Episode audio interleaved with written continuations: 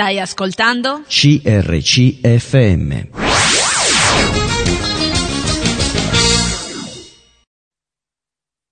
Ben ritrovati, eccoci insieme. Ciao Maurizio. Ciao. Per chi non avesse seguito la puntata scorsa, Maurizio è un fratello che dirige insieme a altri fratelli una chiesa di Lissone. Eh, 51 anni, eh, sposato, due figli. Non l'abbiamo detto l'altra volta questo, due maschi. Nato a Torino ma vive adesso a Cantù, vero? Cantù, sì, vero.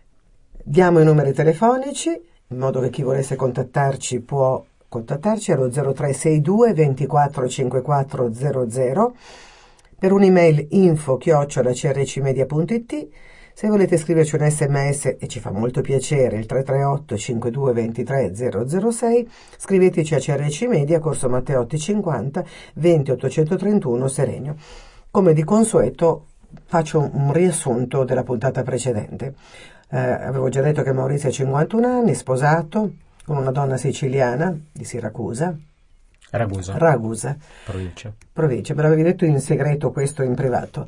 Eh, ha due figli, eh, si è convertito veramente giovane, è nato in una famiglia mh, torinese dove eh, è rimasto figlio unico. E questa famiglia, mh, suo papà fatto, faceva il farmacista, la mamma un'infermiera professionista e quindi lui è un bambino timido che ha vissuto abbastanza da solo, eh, i suoi giochi erano dei giochi solitari, amici ne ha avuti veramente pochi, um, mancanza di autostima tanta. Eh, si riteneva un bambino non bello, non capace, non qui, non là. Sinceramente, io vedermelo davanti non penso questo, ma tante volte, e non vedo che poteva essere vero questo, però davvero tante volte abbiamo delle idee sbagliate, dei concetti sbagliati anche di noi stessi. Forse creati da, da, da esperienze negative, da, da, delle carenze che abbiamo dentro, dal modo in cui ci fanno vedere la vita, non lo so. In realtà è un uomo che dimostra meno della sua età, si ritiene basso, ma un uomo normale, per esempio, non è che invece lui si riteneva così. L'hanno fatto studiare, però chiaramente l'hanno indirizzato verso eh, quello che era più loro confacente alle loro idee ed è diventato un tecnico ortopedico che non ha mai professato poi questa, questa, professione perché nella sua idea c'era quello di far parte della legge, di diventare un carabiniere o qualcuno, uno della finanza, in divisa, che potesse mettere in qualche modo anche a posto le cose del mondo che non andavano bene, un forte senso della giustizia dentro, di essere utile per la società, di abbellire un po' questa vita.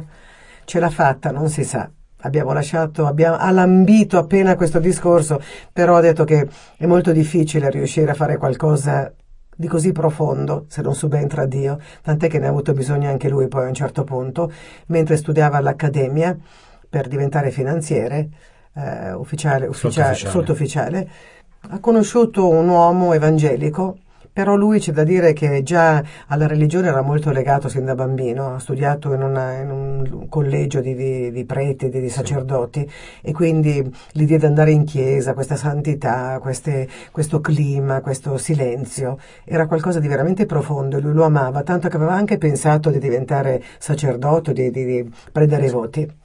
In realtà la sua vita va avanti, poi all'età di 17 anni incomincia a frequentare questa scuola, questa accademia e mm, a 19 termina di farlo. In questo frangente lui è in profonda crisi dentro il suo cuore perché muore la nonna materna a cui lui era molto legato nonostante la vedesse poco Mm, perché nella sua vita aveva bisogno di punti di riferimento, questo lui ha detto, gli mancava un fratello più grande a cui fare eh, riferimento, i genitori erano quasi sempre fuori per lavoro chiaramente perché lavoravano tutti e due.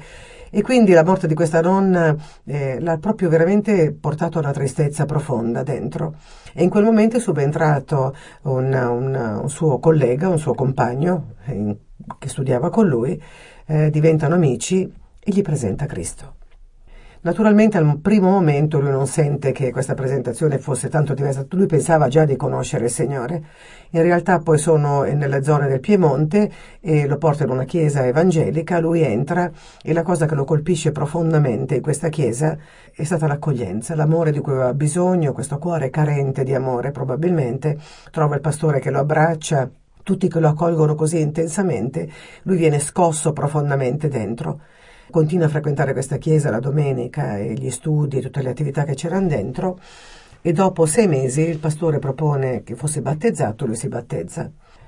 Si battezza, dopodiché viene eh, trasferito in un altro posto e in questo posto che poi penso sia eh, Como, sì, provincia. Eh, provincia. di Como, eh, frequenta altre chiese, continua a frequentare, ma la vera esperienza si rende conto di farla in un momento in cui da sola, alla sua scrivania.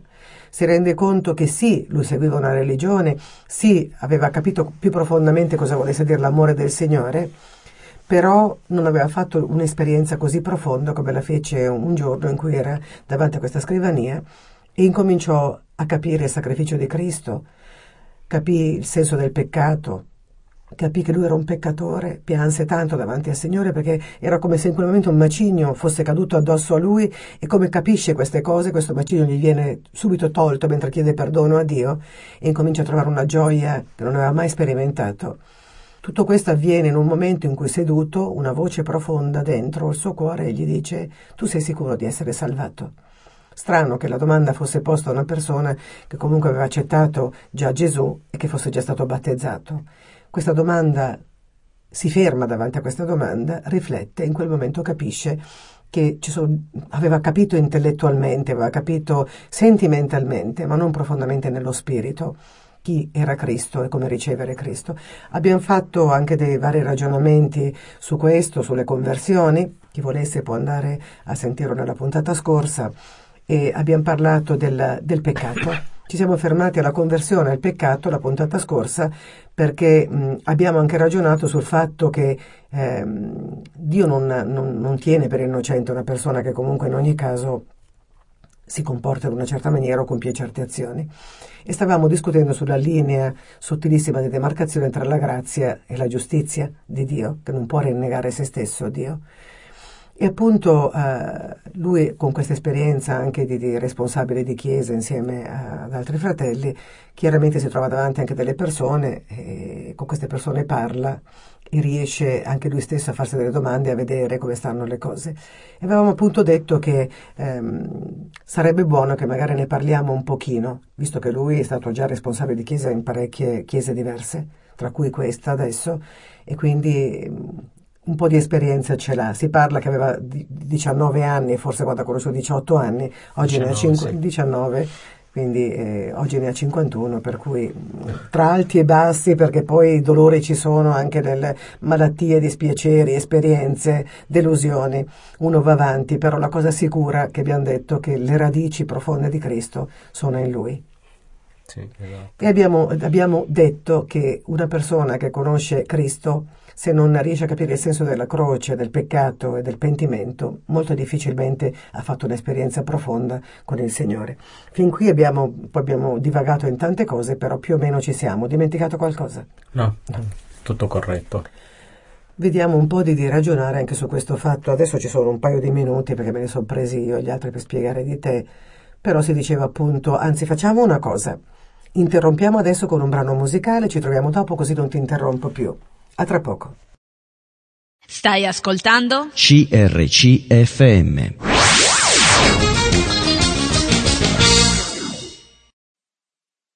Eccoci insieme, così non ti interrompo. Stavamo spiegando proprio questo. Vedo che tu hai questo senso della giustizia proprio dentro, innato in te. Ho visto che non ti apri facilmente, hai bisogno del tuo tempo per farti conoscere, però poi quando apri il tuo cuore c'è una profondità, qualcosa da condividere. Quindi eh, sto imparando anch'io stessa a conoscerti e questo mi fa co- capire che veramente eh, per conoscere una persona bisogna andare un pochino più in profondità, lasciare il tempo. Non tutti hanno lo stesso tempo, gli stessi modi, lo stesso carattere. Però questo senso della giustizia l'abbiamo in comune, nonostante tu sia così diverso da me apparentemente.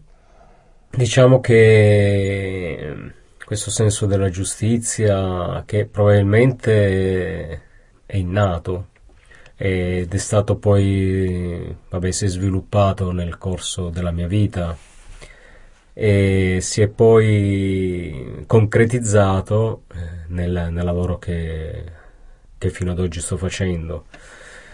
Certo che con eh, il mio lavoro eh, come militare della Guardia di Finanza mi sono imbattuto in, in diverse situazioni nelle quali termine giustizia diciamo che è stato un po' travisato, comunque eh, non sempre è stato applicato, o comunque non è facile per un credente nell'Evangelo essere sempre coerente con eh, gli insegnamenti della scrittura e con quello che siamo chiamati a fare.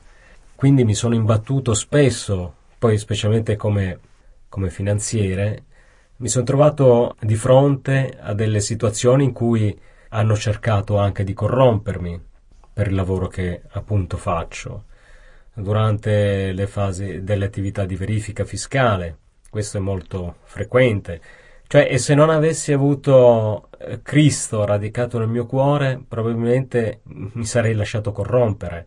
Ma quanto è difficile riuscire a dire di no. Mi rendo conto che eh, se non avessi insegnamenti del Vangelo sarebbe molto facile lasciarmi andare a determinati comportamenti anche scorretti. Questa, diciamo, questo senso della, della giustizia è stato sicuramente fortificato dal messaggio della Bibbia, perché ho visto chiaramente come la Bibbia ci presenta un Dio giusto, è un Dio di amore, ma è anche un Dio giusto che ama la giustizia, odia l'iniquità, che vuole che i suoi figli si comportino di conseguenza, si comportino come si comporterebbe lui. Mi ricordo che quando il Signore mi ha salvato, che ho fatto quell'esperienza che ho raccontato, e non riuscivo, innanzitutto le parolacce non uscivano più dalla mia bocca. Si diceva settimana scorsa eh, degli sforzi che cercavo di fare prima per modificare il mio atteggiamento, il mio comportamento, ma quando ho sperimentato veramente Dio nella mia vita, le parolacce sono scomparse automaticamente. Anche le sigarette, dicevi la Le sigarette, scorsa. il linguaggio scurrile, eh, il fatto di, di, dire anche semplicemente una cosiddetta bugia bianca, no? Eh, che possono anche si fa questa distinzione, no? bugia bianca, bugia nera, ma davanti a Dio la bugia è bugia, è menzogna.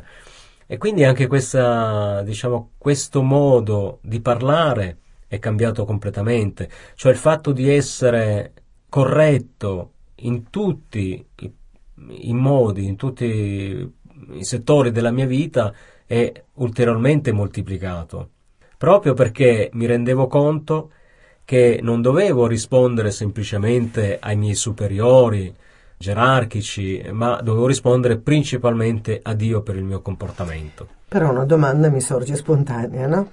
Ed è questa. Esporsi con la verità, esporsi nell'essere sinceri, l'idea comune è che una persona che si espone con la sincerità e con la verità sia suscettibile a tante ferite. Perciò eh, le bugie bianche, quello che uno si inventa per tutelare la propria vita, è abbastanza facile. Io ho una mia mm, opinione, a parte che chi crede in Dio sa che Dio, se crede nella giustizia di Dio, sa che qualsiasi cosa sarà eh, retribuita secondo eh, quello che uno avrà fatto in bene o in male.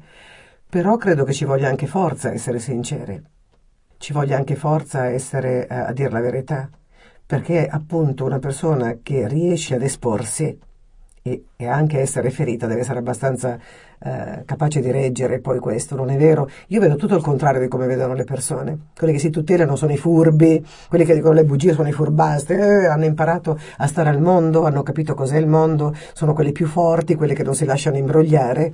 Nella realtà secondo me ci vuole molta più forza a essere se stessi, a dire la verità e a essere sinceri, no? Beh, eh, probabilmente sì, essere sinceri eh, ti rende comunque volubile, eh certo. Eh, ti rende comunque soggetto ad essere anche attaccato. Sì. Però eh, è la cosa che mi sono sempre sentito di fare, anche mh, mm, nell'ambito proprio, torno a, al mio lavoro, nell'ambito della mia attività lavorativa, eh, essere corretti non perché si ha paura di una ripercussione eh, da parte di un superiore o perché comunque il superiore può in, sindacare il tuo operato. No, principalmente bisogna essere corretti perché si deve rendere conto Dio. Questo è quello che mi ha sempre spinto uh, in avanti. Poi è vero, come si suol dire, ho preso un sacco di mazzate eh, perché comunque eh, il mondo gira all'incontrario. Il mondo normalmente è dei furbi, il mondo è delle persone disoneste ed è questo il, purtroppo quella che è la consuetudine, ciò che le persone pensano. Eh, invece non, eh, dovrebbe essere così. Però quando uno crede davvero nel Signore, eh, credo che non, non, non, possa essere così, perché comunque eh, sotto le sue ali troviamo rifugio, non negli uomini. E quindi sappiamo che Lui è un Dio che vede le cose nella perfezione del modo in cui devono essere viste e che scruta anche i nostri pensieri, i nostri desideri più profondi. E quando credi in Lui, sei radicato in Lui, sai anche che non ha importanza quello che ti può accadere, ma lui è lì. Certo, anche perché io ho sempre avuto in mente le parole di Gesù che diceva se voi fate le cose ben fatte solamente per essere visti dagli uomini, è questo il premio che ne avete. Cioè, ma voi siete perfetti come è perfetto il Padre vostro che è nei cieli, sostanzialmente. Cioè, se io devo lavorare bene perché ho paura che il superiore mi riprenda, ma questo in tutti i settori, in qualsiasi campo lavorativo, o sono onesto perché ho semplicemente paura della punizione, della conseguenza nel non essere onesto, eh, vuol dire che non ho capito niente, almeno dal punto di vista cristiano. Per cui, per quanto mi riguarda, la decisione che ho preso è di servire e seguire Dio in questa maniera. E l'altro aspetto invece della conversione, il fatto che non ci sia consapevolezza del perdono dei peccati, che cosa, che cosa mi dici? Il fatto che tu dopo un anno eh, che frequentavi una chiesa hai avuto questa consapevolezza, quindi si può frequentare, ci si può anche battezzare, ma quell'esperienza profonda che hai fatto tu di salvezza, perché poi lì, lì è proprio c'è stata la consapevolezza della salvezza. Sì, c'è stata la consapevolezza innanzitutto quello che la scrittura chiama la convinzione di peccato da parte dello Spirito Santo. Io credo che sia fondamentale per una reale conversione sapere di essere dei peccatori perduti e degni di andare solo nell'inferno, quasi quasi speriment- cioè come se si sperimentasse che l'inferno fosse lì reale e sentissi quasi il calore delle fiamme dell'inferno.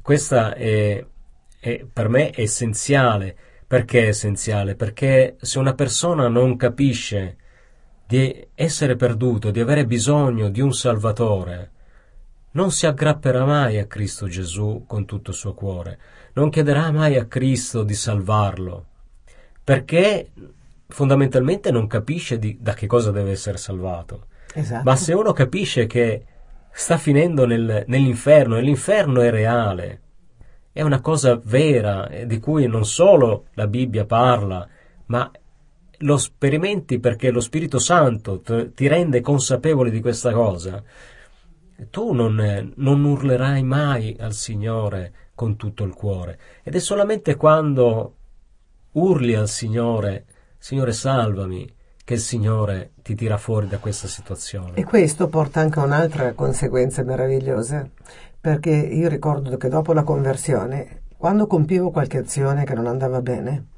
non era l'uomo che me lo diceva. Io sentivo già dentro di me il senso del peccato, da dove dovevo allontanarmi quello che non piaceva al Signore. Oggi, eh, quando non fai quell'esperienza, sei costretto a sentire qualcuno che ti dica se tu ti comporti in questo modo, vai bene, se ti comporti in questo modo vai male. Se ti vesti così va bene, se ti vesti così va male. Se ti muovi in questo modo va bene, se ti... quindi ti, hai, acquisti uno stile di vita adeguato alla situazione cristiana in cui ti trovi, mentre quando fai l'esperienza della nuova nascita, sì, che esatto. hai fatto tu, che ho fatto io, a quel punto non c'è nessun uomo che ti dice quello che, che è peccato o meno. Io proprio sentivo il peso di ogni azione che poteva offendere Dio. Sì, esatto, perché credo che lo Spirito Santo risveglia la nostra coscienza addormentata perché è, no- è poi la nostra coscienza che, toccata dallo Spirito Santo, ti fa comprendere molto chiaramente, cioè per dire io quando ho sperimentato il Signore, e oltre la profonda gioia e consapevolezza di essere salvato, di sapere che appartenevo a Gesù, e quando, come dicevi tu, sbagliavo qualsiasi cosa, ma anche buttare un pezzo di carta per terra, la coscienza mi riprendeva, cioè per la qualsiasi cosa. Cioè è come, eh, perché chiaramente non viviamo più sotto la legge, come diceva l'Apostolo Paolo, no? Non viviamo più sotto la legge, ma è lo Spirito Santo che adempie la legge di Dio nei nostri cuori, la scrive nei nostri cuori, quindi noi camminiamo di conseguenza. E camminiamo anche liberi, perché siamo, sappiamo di essere salvati e sappiamo che così facendo facciamo piacere al Signore. Bellissimo. Mandiamo un brano musicale, ci troviamo dopo il brano, a tra poco. Stai ascoltando? CRCFM.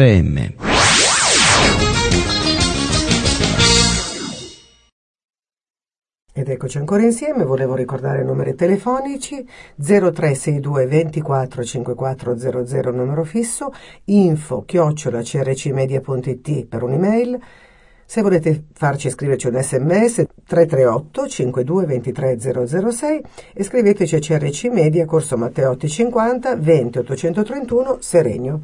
E così parlavamo della legge di Dio scritta nei cuori, che non c'è più bisogno che nessuno ti venga a dire quello che è giusto o sbagliato perché Dio stesso ti rivela.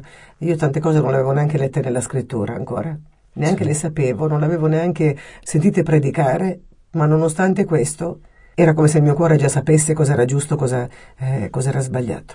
Sì, la stessa cosa vale per me, cioè parole che poi ho scoperto che erano nella scrittura, lo Spirito Santo direttamente me le faceva capire e me le rivela- rivelava direttamente se posso fare un passo indietro, quando mi sono convertito e ho iniziato a frequentare la chiesa di Torino, il Signore mi ha fatto conoscere quella che mm, adesso è mia moglie.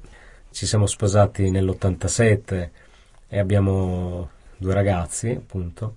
E anche qua, quando eh, ho fatto l'esperienza della, della salvezza, ho potuto vedere come il Signore abbia guidato tutte le fasi della mia vita, anche nei momenti più bui nel quale mi sono trovato, eh, dicevi tu da, da, da ragazzino non ho avuto tanti amici, eccetera, ma credo che il Signore abbia comunque guidato ogni cosa e abbia vigilato sulla mia vita in ogni aspetto.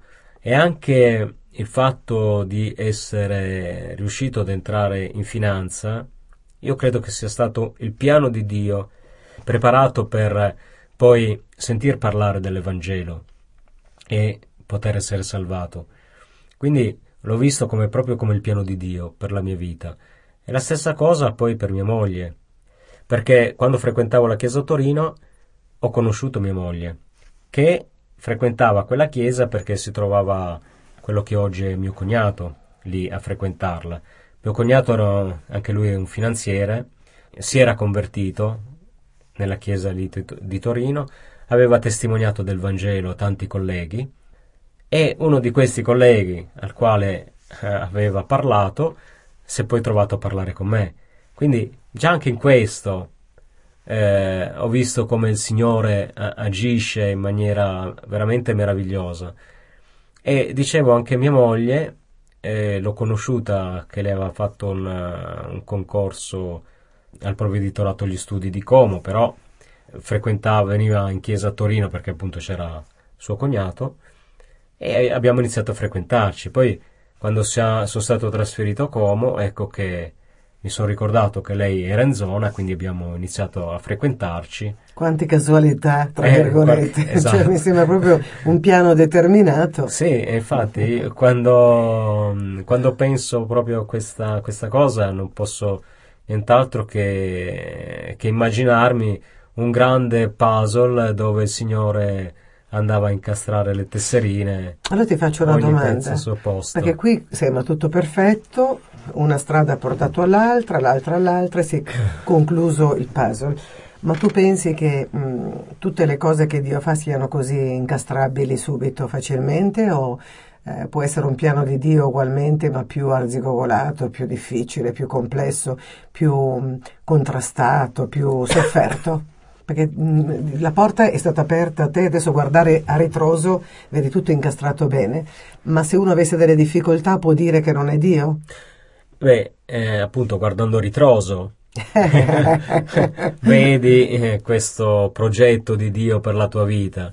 È chiaro che quando ti trovi a viverlo suona un po' diversamente, perché il lutto della nonna, la situazione difficile eh, vissuta durante la scuola sottufficiali, le difficoltà comunque incontrate nello studio e quant'altro, e beh, in quei casi lì è chiaro che quando li vivi, li vivi come delle avversità, come delle situazioni eh, quasi insuperabili, anzi cerchi in tutti i modi di, di scappare, eh, di trovare un rifugio da qualche parte perché dici non ne posso più, eh, copritemi, aiuto, eh, mi nascondo, poi quando è finito tutto chiamatemi che esco però a volte non succede e le avversità proseguono per diverso tempo.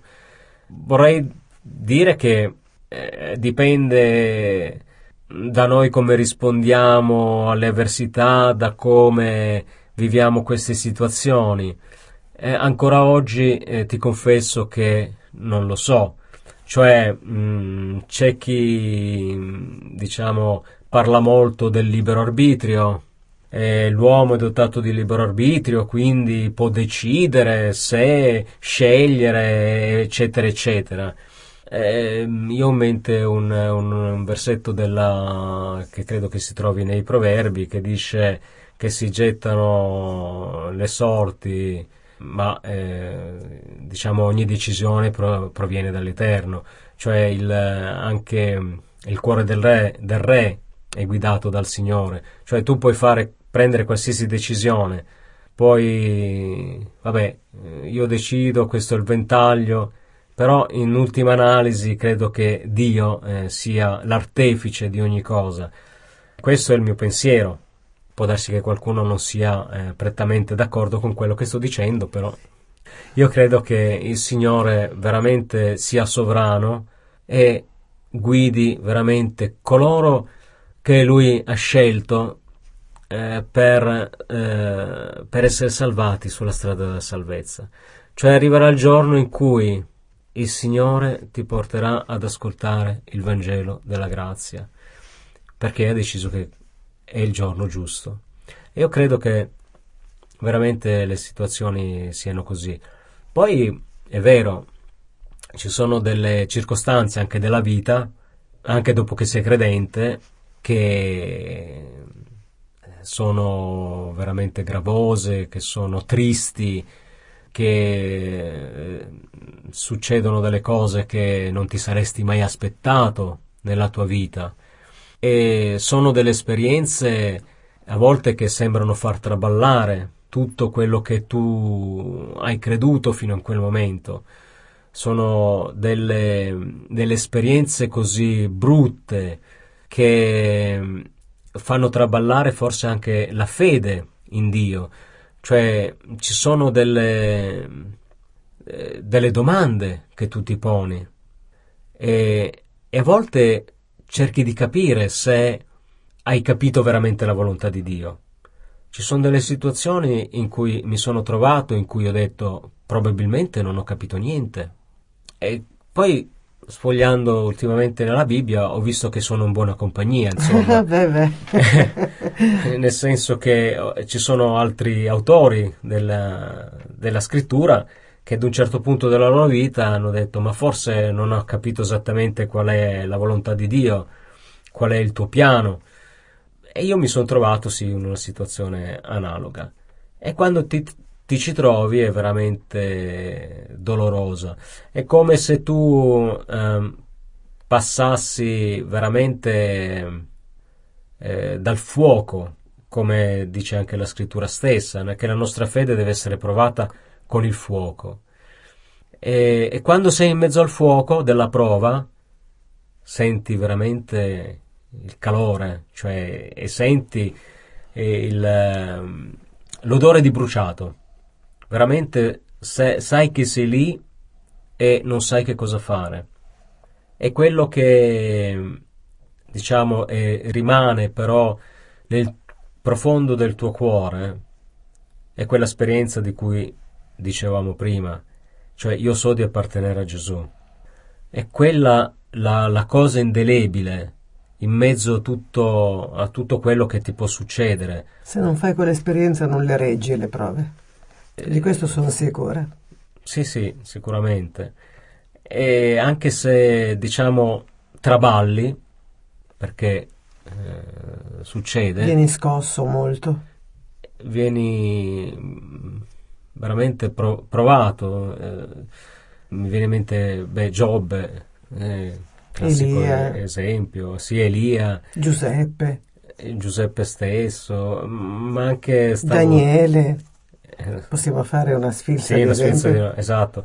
Ma anche Giovanni il Battista, quando era in prigione, che chiese, ma Gesù, ma sei tu quello lì giusto oppure messo sbagliato? Giovanni il Battista poi, insomma. E quindi voglio dire, noi, eh, perché siamo esseri umani, è chiaro che il dubbio ci può venire.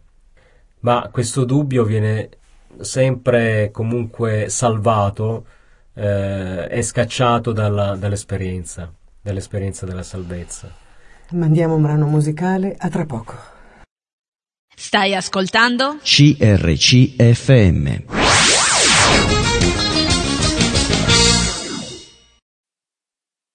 Ed eccoci insieme.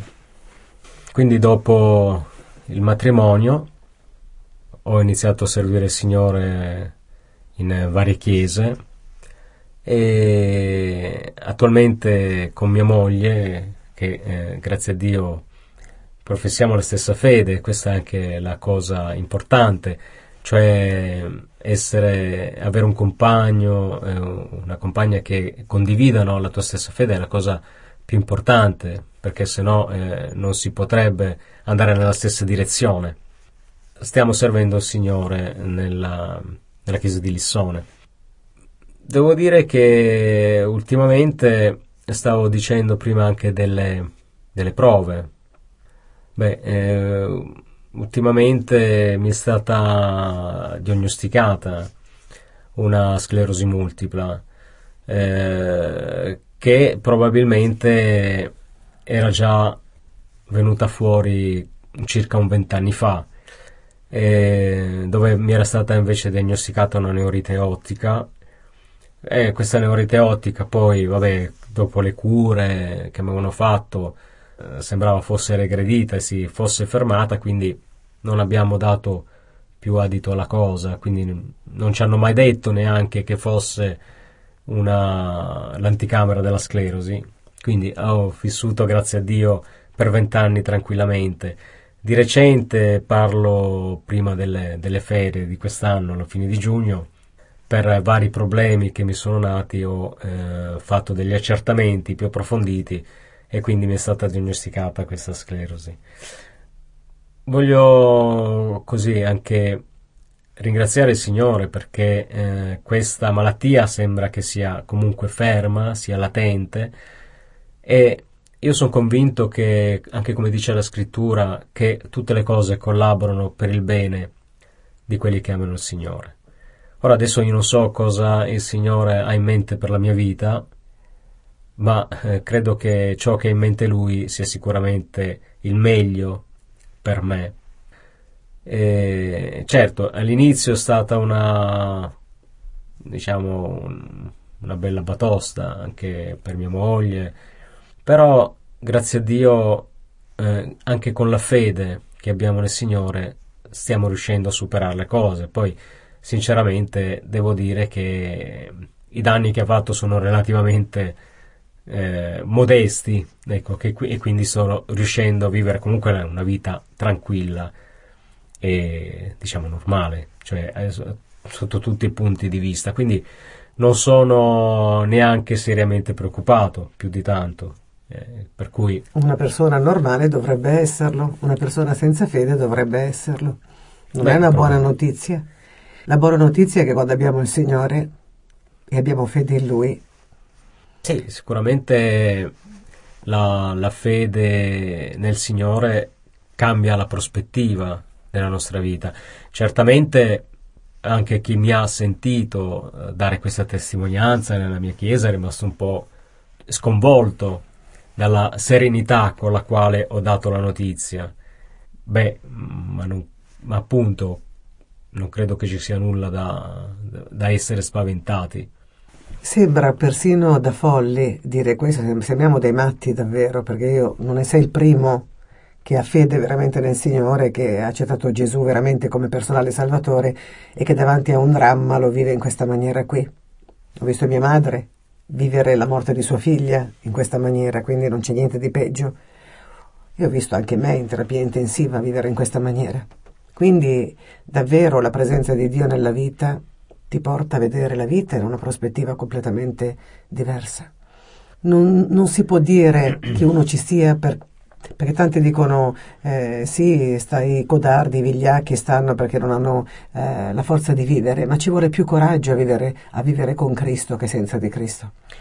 Sì, beh, questo è, è fuori di dubbio, e non è neanche una filosofia stoica eh, in questo senso, cioè noi non siamo degli stoici o non siamo dei, degli, dei supereroi, siamo delle persone normalissime con pregi e forse più difetti, eh, però siamo ecco, anche sulla via, quella che viene chiamata santificazione. Quindi la santificazione, santificazione è essere trasformati con, al carattere di Cristo, cioè il carattere di Cristo deve modificare il nostro carattere. E questo è lo scopo di Dio. Non è tanto quello di farci eh, felici sulla terra, ma que- quella di renderci idonei per entrare nel cielo. E secondo te eh, il fatto di renderci, eh, per renderci idonei, ogni esperienza che noi viviamo, ogni prova, ogni situazione ha questa funzione o no? Sì, secondo me sì. E, è, è necessario capirlo, secondo te? Sì. Il fatto che alcuni eh, vivano delle esperienze e non traggano niente da quelle esperienze Co- cosa ne pensi? Perché c'è anche qualcuno, io in genere mi pongo sempre delle domande, poi quello che vivo cerco di collocarlo nella, nella mia vita in una certa posizione, Dio mi dà l'intelligenza di collocarlo e poi vedo che da ogni situazione da cui esco qualcosa di me è trasformato, cambiato, no? Sì, a volte ci sono delle circostanze, delle situazioni che, eh, perché sono le situazioni difficili che tirano fuori il peggio di te, ma quando Dio tira fuori il peggio è perché vuole toglierlo e mettere il meglio, cioè la sua presenza e la sua vita dentro di te. Quindi anche capire che dentro di noi c'è ancora del qualche cosa di brutto, di negativo da cambiare, non ci deve rendere tristi o smarriti, ma ci deve far comprendere che invece il Signore sta lavorando ma forse la differenza tra un essere umano e l'altro, tra un fedele e l'altro, tra un, eh, uno che ama Cristo e un altro che ama lo stesso Cristo è questa che stai citando tu. Perché se eh, Dio ti mette davanti qualcosa e tu sai che tutto coopera per il tuo bene, il modo in cui affronti la situazione con onestà e sincerità è quello che fa la differenza, perché nasconderselo è semplice, viverlo in, ma- in maniera marginale è semplice, Fingere di niente è semplice. Il fatto di dover affrontare a muso duro le cose scoperte che hai anche di te stesso non sempre sono belle.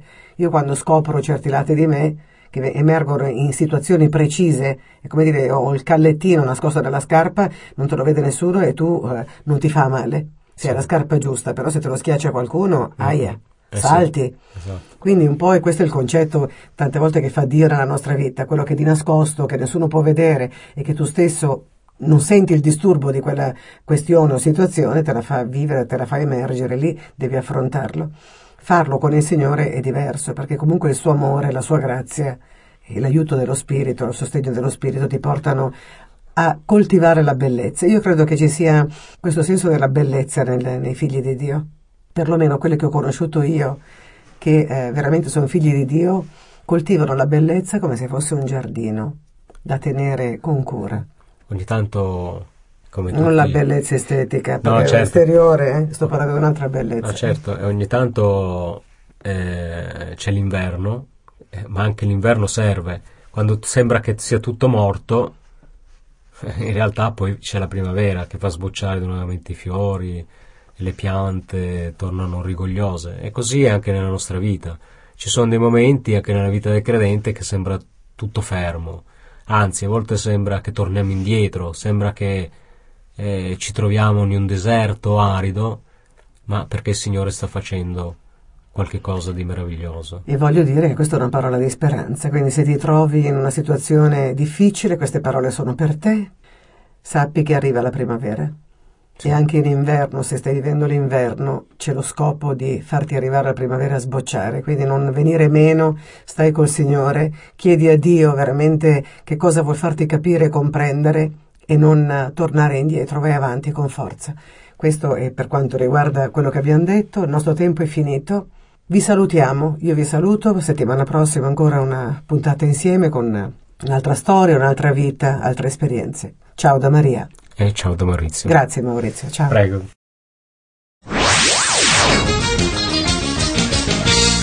Hai appena ascoltato un programma prodotto da crc.fm. Se hai apprezzato quello che hai ascoltato, considera di sostenere il tuo programma preferito. Visita il sito www.crc.fm e ricorda, il tuo sostegno è prezioso.